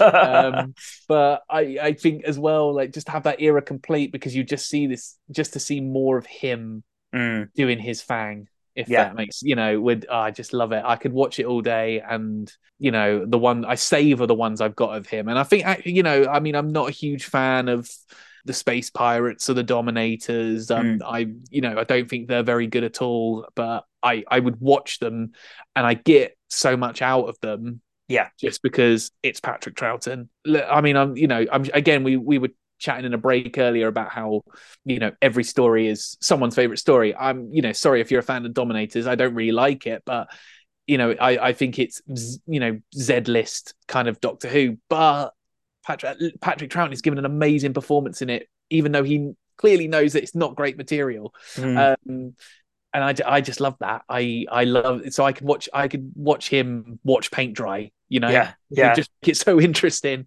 yeah. And I guess in a way that's also why my second choice I kind of love it is again for similar reasons, just because of the because of the choices, and uh, and that and that is Peter Capaldi. Mm. And I think the, the most excited I've been about a new Doctor announcement has been Peter Capaldi. That's the one when I was like, I am one hundred percent behind this. Mm. I think I am with Ncuti, but I hadn't seen Ncuti in anything. I've I've still not watched Sex Education, for example. no, I've I seen haven't. enough of other bits and bobs he's done to kind of go, yeah, he's he's going to be great. Mm. Um, Jodie as well. I was I was like, it was just it was the nature of this is one hundred percent. You know, this is one hundred percent completely different. We've not had something like this before. Mm. However, I think she'll be great, uh, and she was. But Peter Capaldi was the one that I kind of went, yeah, why not? Yes, Mm. hundred percent. I am so ready for this, and I was re you know again I I love what he brings to it because and I think a sense of something you you haven't really had. I think you had it a little bit with Eccleston, but he didn't stick around long enough for it to really kind of cement. Mm. But this sort of sense of danger to the Yeah. character again, and I think I, I always say like Peter Capaldi is the closest performance is the closest you'll get to like a Tom Baker style performance because Tom Baker had that quality, and I f- um you know, and I think William Hartnell had that quality as well that you didn't know how they would react to any situation Mm. and I kind of love that about the Capaldi era. I I find see I loved Series Eight on first watch. On rewatch, there's some of it I find a bit mm, okay. It's not really my cup of tea anymore. yeah. Um, there's some really good episodes in it. So yeah, so Series Eight, I think there's some good episodes in there, but it's not really the it's not his strongest start. And I know a lot of people that didn't really watch beyond that, not necessarily because of him, but just because they weren't enjoying the episodes. And I would disagree with them on some, agree with them on others. But Mm. I really love Series Nine, Series Ten, and I just love again. It's like there's this sen- sense of danger with the character again, and this alienness that I think you know we haven't had for a while. And I love the evolution the character goes on Mm. that I love that he's he's very kind of antisocial and rude and over time that that sort of he never 100% gets over it but there's enough of a four you know in his character Yeah. and he becomes less icy and he becomes so lovable at the end and just really like the way he is with with Bill and Nardole and stuff Mm. I love it. But I just uh, again like it, it's kind of almost in a way a complete opposite of Troughton, but I think it also kind of embodies like it's like you were saying, you know, about like the you know Troughton could you know would throw things in that were maybe a little bit left field or different. You know, he would throw in some you know I'm going to make this seem like I'm flirting with this character. You know, yeah. Capaldi does makes similar choices that are Mm. just kind of like different, and the writing you know does a lot of the work for him in a sense of you know pushes his character into areas that you haven't really explored before. But yeah, there's just something really I love about the uh, the Twelfth Doctor. Mm. Um, that he's just completely unknowable, and you don't know how he's going to react to any situation. And I don't think you should, you know, I I think it it treads a fine line of in places, especially in Series Eight, of do you like this character or not? But I think it gets it it lands it right in the end. I think. yeah. Um, and yeah, I so I those are the two I always kind of go for, and I always feel like Capaldi, even to this day, I know fandom's warmed to him a lot more, but it always feels like a bit more of an underdog in the wide in the wider sort of you know fandom and like general audiences. So I'm always kind of like going to bat with for, for Capaldi because I just think Uh, yeah, definitely. everyone should watch those. I'm always like, look, just just just watch all of them. Just watch all Yeah. of his episodes, and you'll, you'll get it. You'll get it. Like he's brilliant. he is. Um, He is brilliant, and um, he's through re rewatches. He's always come out as my favorite New Mm. Who Doctor. There's just something. There's something about him. I think. I kind of. I wish he'd had maybe an extra extra series or two to kind of expand a little bit more, because it does often feel like his kind of characterization of the Doctor is very different in series eight to series nine to series ten, and it does Yeah. feel like we could have done with a little bit more breathing room, I think, for Mhm. his doctor. I'm not saying that it's it's jarring the way that his character changes, but it's almost like we don't get enough time to spend with each kind of yeah, yeah. iteration of his his character really. Um, Mhm. in much the same way as Colin Baker, I suppose, you know, that we don't we didn't get a chance to kind of because Colin Colin had a, a bit of a um, a long game, didn't he, with with his Yeah. doctor that he wanted to start him off quite not well, I suppose he Well- was quite aggressive, really, but uh, quite a, a little Yeah. bit irritable, um, a little bit cranky, and soften him over time. And and I don't I don't feel that we ever got enough. I mean, the, of that. no, the the Doctor you get in season 22 is completely different to the Doctor you get at the start of Trial of a Time Lord. Yeah. Like Trial of the Time Lord feels very much like that should have been his third or fourth series. Mm. and that we should have had a you know i i again if i if i could go back in time i love trial of a time lord Mm. uh I, again it's one of those like underdog stories i would always defend i i love it warts and all um but i do also wish that there was a season 23 a before it i Yeah. i listened to some of the lost stories audios uh that big finish did and you know i i would love to have seen some of those done on television Mm. um, just because they were made originally were written for television. I, I I wish that you know we'd had three years of Colin at the very least, Yeah. if not more. But it's weird, isn't it? Because you know I I watch in the same way that I watch series two of New Who. I can't imagine Chris Eccleston doing Girl in the Fireplace No. or Satan Pit in No. the same way that I can't imagine Peter Capaldi doing series eleven with Chris, you know, under under the Chibnall sort of regime. Uh, Some things just kind of they you you do sort of wonder, and maybe they would have been different. Uh, uh, The other one, you know, David Tennant nearly did Matt Smith's first yeah, year. it's a very it's an it. interesting it's an interesting idea, isn't it? But no, you Yeah. you're right. Uh, yeah, can you imagine David Tennant running around in uh I don't know something like um What like Beast Below or something? Beast Below or um Amy's Choice or Yeah, even uh, the Lodger. You know, it's, know, it just wouldn't fit. So it, it does make you think that you know, there's sometimes the stories are, are tailored towards the the actors rather than The- yeah. you know. I guess they just become so ingrained in your head that you're like, I just can't imagine that. In the same way, I, even right now, like I'm kind of thinking, I don't think I'd have. I can see Colin Baker doing Time and the Rani. Mm, or Paradise Towers. There's just something about them that they're just so Seventh Doctor yeah, in the in the but and I, but that ultimately comes down to how, the actor you've got playing the Doctor. So actually, it probably Mm. wouldn't. If you could go, if I went back in time today, gave Colin Baker a contract for one more year of Doctor Who, and then came back now, and we have season 24 with Colin, and then season 25 is Sylvester's first year or something. I'm Mm. sure we'd be chatting about it and going, I just can't imagine Colin doing season 25.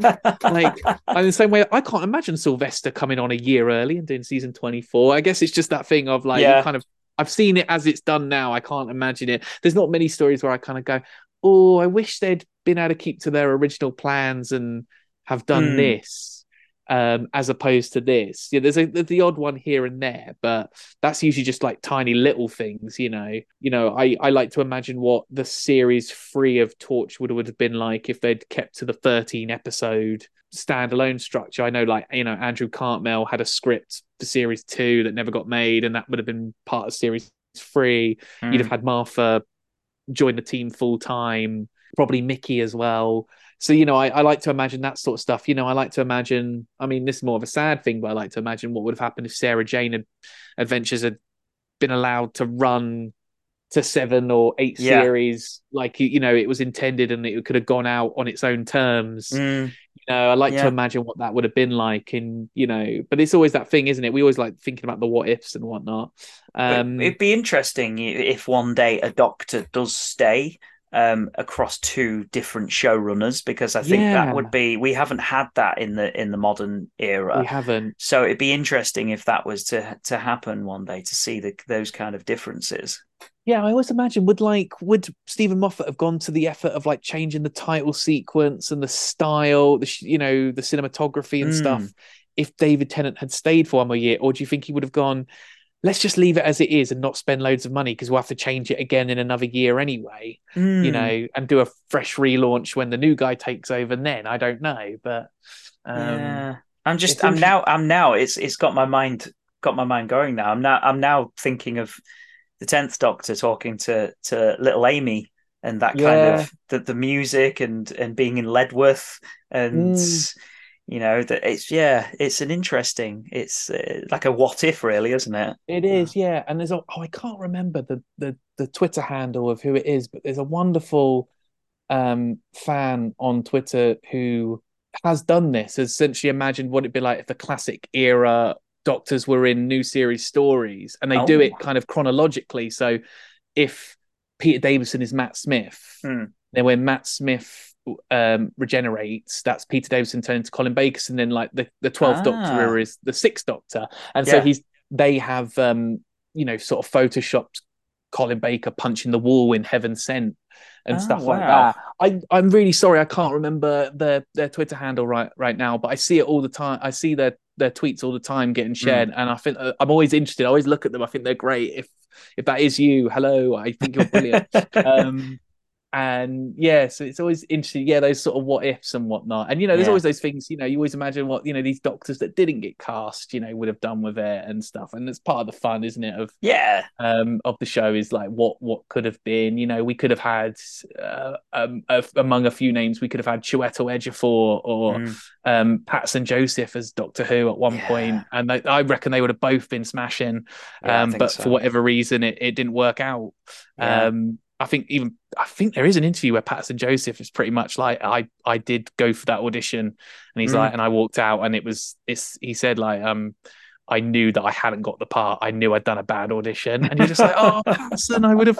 I bet you didn't. I bet it was great. I bet you know, know. it just you know, I I loved I loved him in Peep Show. I think he's fantastic in Peep Oh, Show. yeah. Oh yeah, because I was unsure about him, um, but that's the only thing I the only thing I ever saw him in was um Mm. was uh, um Bad Wolf I and love- the Part of the Ways. yeah. Um, and then I saw um, him in Peep Show, and I was like, yeah, he could have been the Doctor.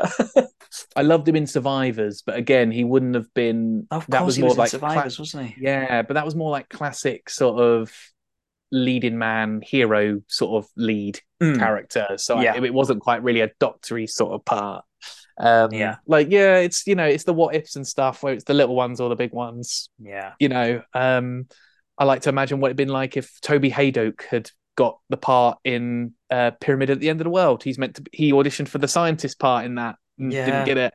And it's like, oh, why has Toby Hadoke not been in Doctor Who yet? yeah. I mean, he's done Big he- Finish, but he's surely they just hand him a bloody now. fabric of Doctor Who, isn't he? Really? He's Why, uh, why did he have to audition? Why did he have to just give him the part? Just give him The the guy, the, I mean, the guy, it. the, the guy who played it, Tony. Oh, I can't remember his name. The, the guy from My Parents is Alien. My Parents Are Aliens. Mm. Um, is very good in the part. Tony Yeah. Gardner. That's it. Um, he's uh, yeah, like he's great in the part. But I do watch it and go, that could have been Toby Hadoke, and it would have worked just as well, if not better. Who knows? Yeah, well, well, Um, Russell, if you're listening, which you're not, I know, but uh, No. if you're listening, come on, give Toby a part. Yeah, give Toby a part. Toby a Um, part. He does fascinating documentaries, um, Yes. and he's just a generally uh, lovely guy. So um, we we shall actually uh, that's a that's a, a little uh, hint as to what we'll be talking about uh, at some point later on. Um, but yeah, um, yeah, the what ifs are uh, it's an interesting it's an interesting avenue to go down, isn't it? Okay, that's the end of my first session with Matt. When we come back next week, we'll be discussing some slightly more niche subjects. But until then, whatever you're doing, hope you're having fun, and I'll speak to you again next time.